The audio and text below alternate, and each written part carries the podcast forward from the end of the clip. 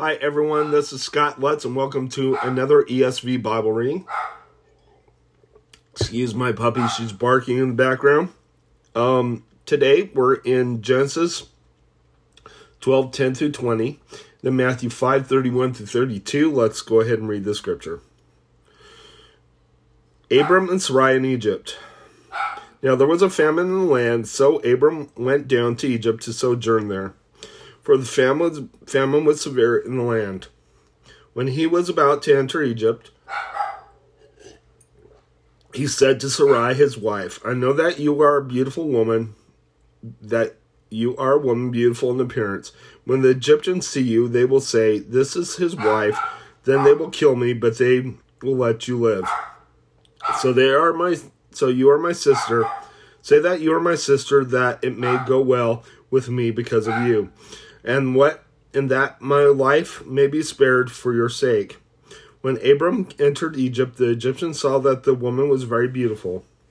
And when the princess of Pharaoh saw her, they praised her to Pharaoh, and the woman was taken into Pharaoh's house. And for her sake, he d- dealt well with Abram. And he had sheep, oxen, male donkeys, male servants female servants, female donkeys, and camels. But the but the Lord afflicted Pharaoh and his house with great plagues because of Sarai, Abram's wife. So Pharaoh called Abram and said, What is this you have done to me?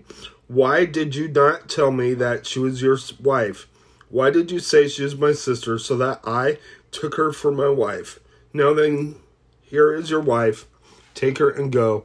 And Pharaoh gave men orders concerning him, and they sent him away with his wife and all that he had. Let's go ahead and head to your New Testament reading.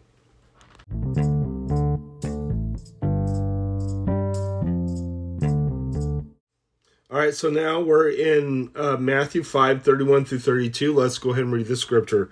Divorce.